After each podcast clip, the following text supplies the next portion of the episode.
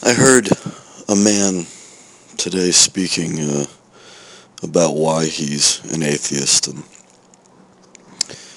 uh, the interviewer, I believe his name was author, Fry or something, Fry, English guy, um, and he said that you know the interview was uh, being conducted, and the interviewer asked him about what he would say, supposing that, you know, this was all true and he met God at the pearly gates, and he said, oh, uh, he would say that, you know, really bone cancer in children, really? Um, and that he wouldn't want to go into heaven on uh, the terms of,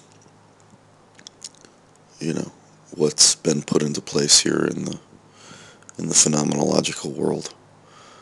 Um, and he said if it was the Greek gods, that was a different story because they were, you know, capricious or I mean, you know, embracing of their capriciousness and. Uh,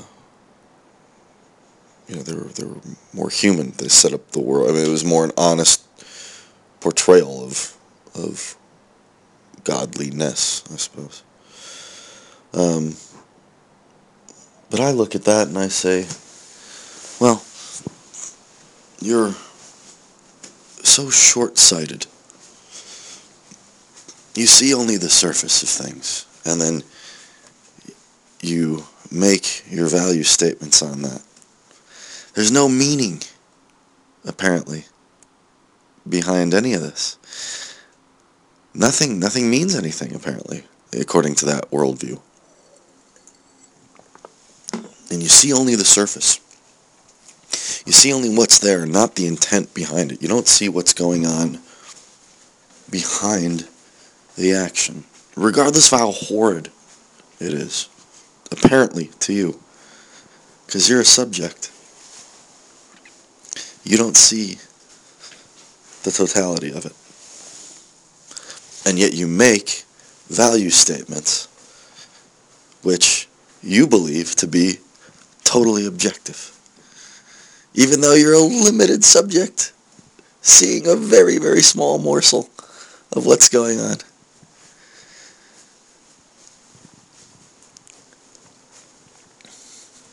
So you judge. You judge in your subjectivity and your short-sightedness. You judge the world. Huh? This is extreme, hubris at an extreme. And it's easy for us to do this. Um, and I understand why we do. Especially the, the suffering of the most perceptibly innocent thing, which is children, which was his example. And I, I don't, uh, I'm not defending, you know, or saying that, you know, I enjoy, you know, the sufferings in, in the world, or that I think uh, that I'm okay necessarily with children suffering or anything like that. Hold on. But I'm also, I'd like to think, humble enough to understand that I don't. And to understand that there is an intention behind the action always. You can't have an action without intention. You chew on that for as long as you need to. But it is impossible, impossible to have an act without an intent. Impossible. That is implicit meaning in and of itself. That means that there is meaning behind everything. It's beautiful. It's perfect. And yeah, I don't understand it. I don't get it all. Uh, I don't understand all the, the actions. Um, and it's not that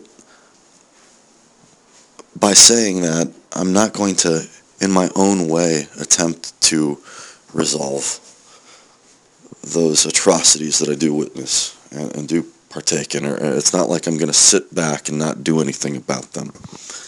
But to sit around judging them doesn't do us any good.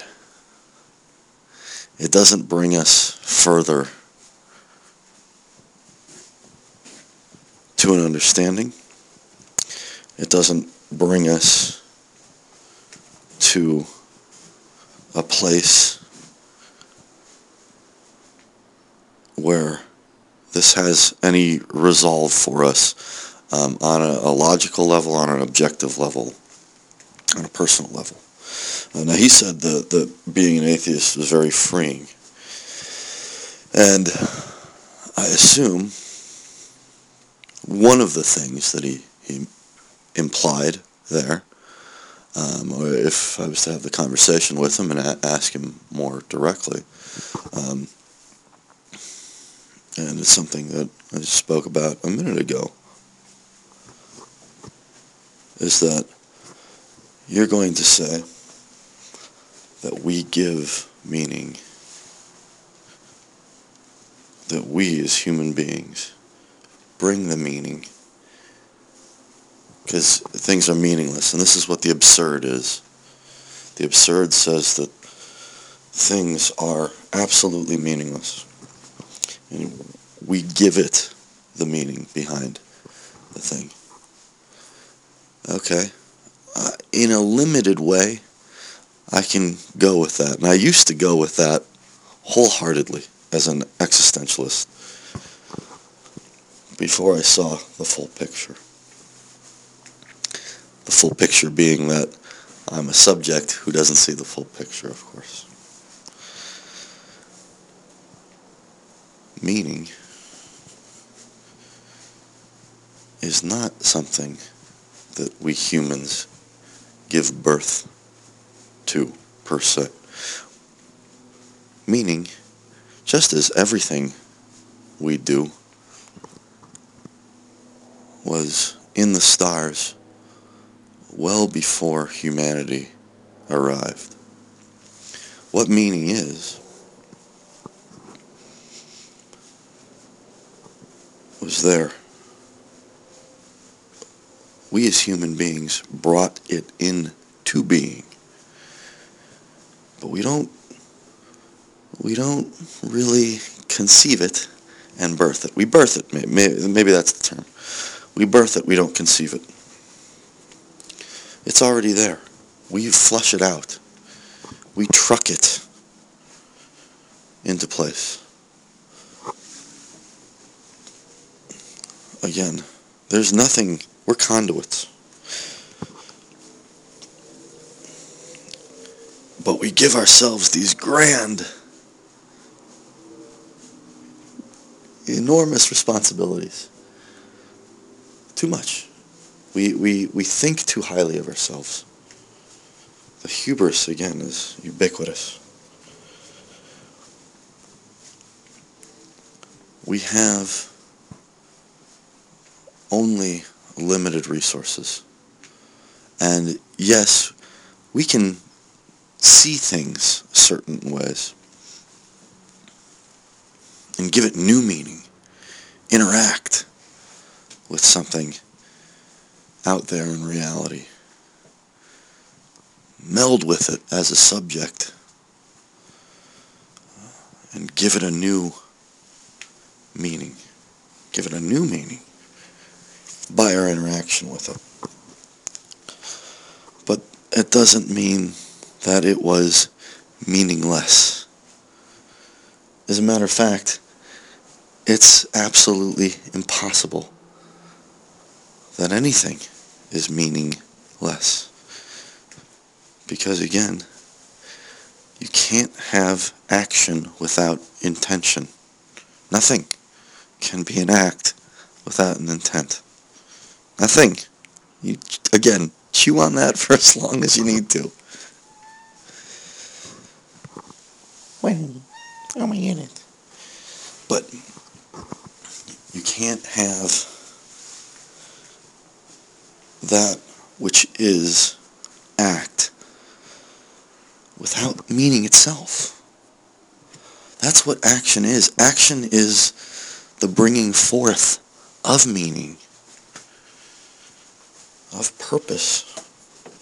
And you're going to take all that away because you don't understand it? and it's absurd.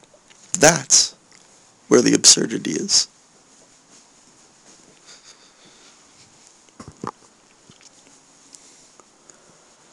That's where you're losing it. And to say that you're freer as an atheist or I mean that's fine, you know. Again, that's fine if if that's how certain people operate. But you'll never be free. Truly free as an atheist. You might have more freedom than you did with the conceptualized religious notions beating down on you. But you'll never be truly free. Believing, I shouldn't even say as atheistically, because that's that's wrong. We need to get rid of the whole intention or the whole uh, language of new language of, of God, anyways. But to say that you'll never be, or that you're freer without the understanding of of a God again means that only you're freer from the oppressive bonds of the, ideolo- uh, the ideologies given to us by our current conceptions of theology or what the- theism is. But one can never be free, truly free, unless we see that there is meaning to everything.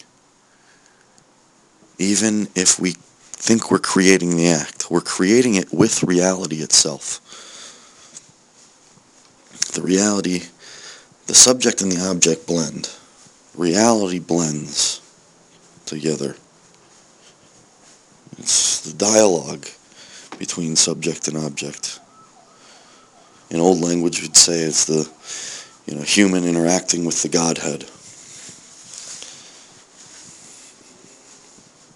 That's not quite accurate because of the baggage of conceptualization.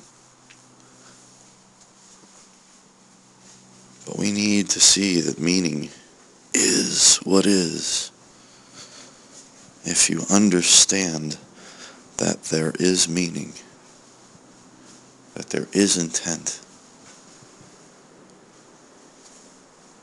then there is nothing that you don't understand. Now, you might not understand it fully, but the mystery begins to, the complete and utter mystery begins to drop away.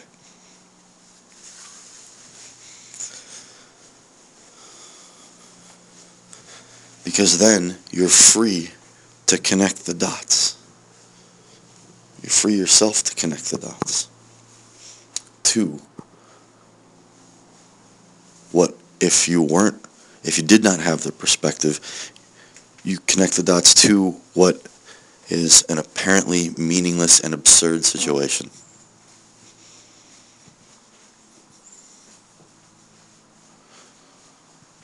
Without that viewpoint of reality, of how things are, uh, you're, you're lost in a sea of hopelessness, swimming around in the waters of difficulty or the, the, the waters of destitute.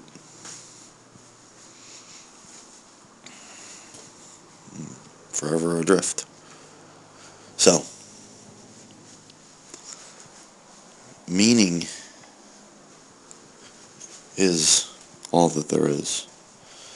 And to say that there is no such thing, or that we take a very small slice, no matter how horrid it is, and of course, the more personal, the more horrible.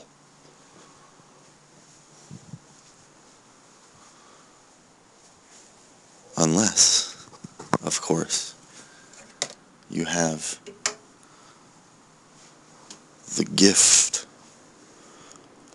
of the power of acceptance. And acceptance doesn't mean that you stop the difficulty, the difficult task of fighting against or fighting back or doing what needs to be done to combat those difficulties that we're up against. F- uh, acceptance means only that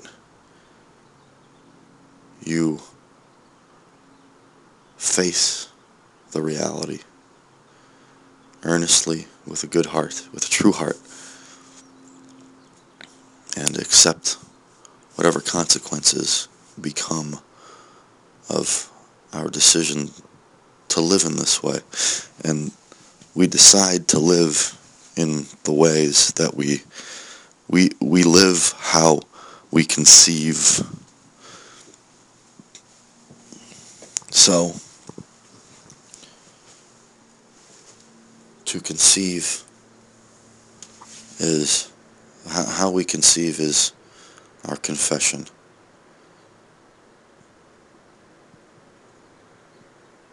That's how we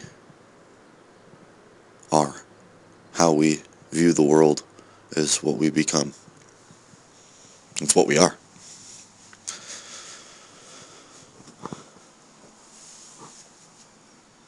So we have to, again, acceptance doesn't mean resignation.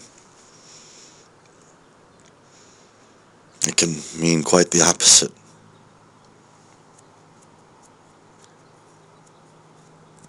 But it doesn't mean, what it doesn't mean is that we stand boldly against reality itself, or what reality is. We have no appreciation for reality when we say, I, I don't accept this. I don't accept all the horrible things that go into the world. Well, you do accept it. Bullshit. Because you continue to live. So don't tell me that you don't accept it. You're already going against your own thesis by saying you would never enter into the kingdom of heaven on his terms like that because you're already in it. you fool. You're already here. You're alive. Camus said the only true philosophical problem is suicide. And I'll tell you what, my friends, suicide is not an answer either. You'll be dealing with the same realities. Ex- excuse me, you'll be refusing to deal with the same reality. Just took a drastically different take on it, put drastically different bent on it.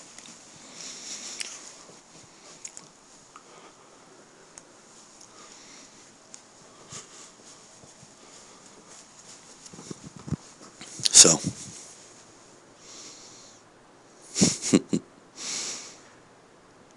don't sit around complaining about the world that you live in.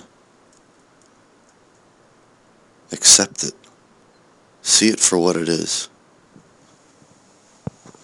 And if there is something about it that is displeasing to you,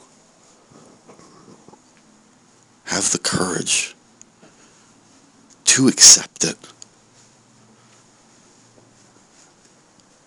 Move forth within it. Be a part of it. And change it.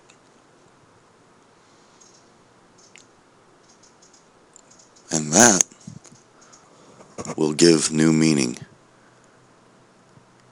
to what it is.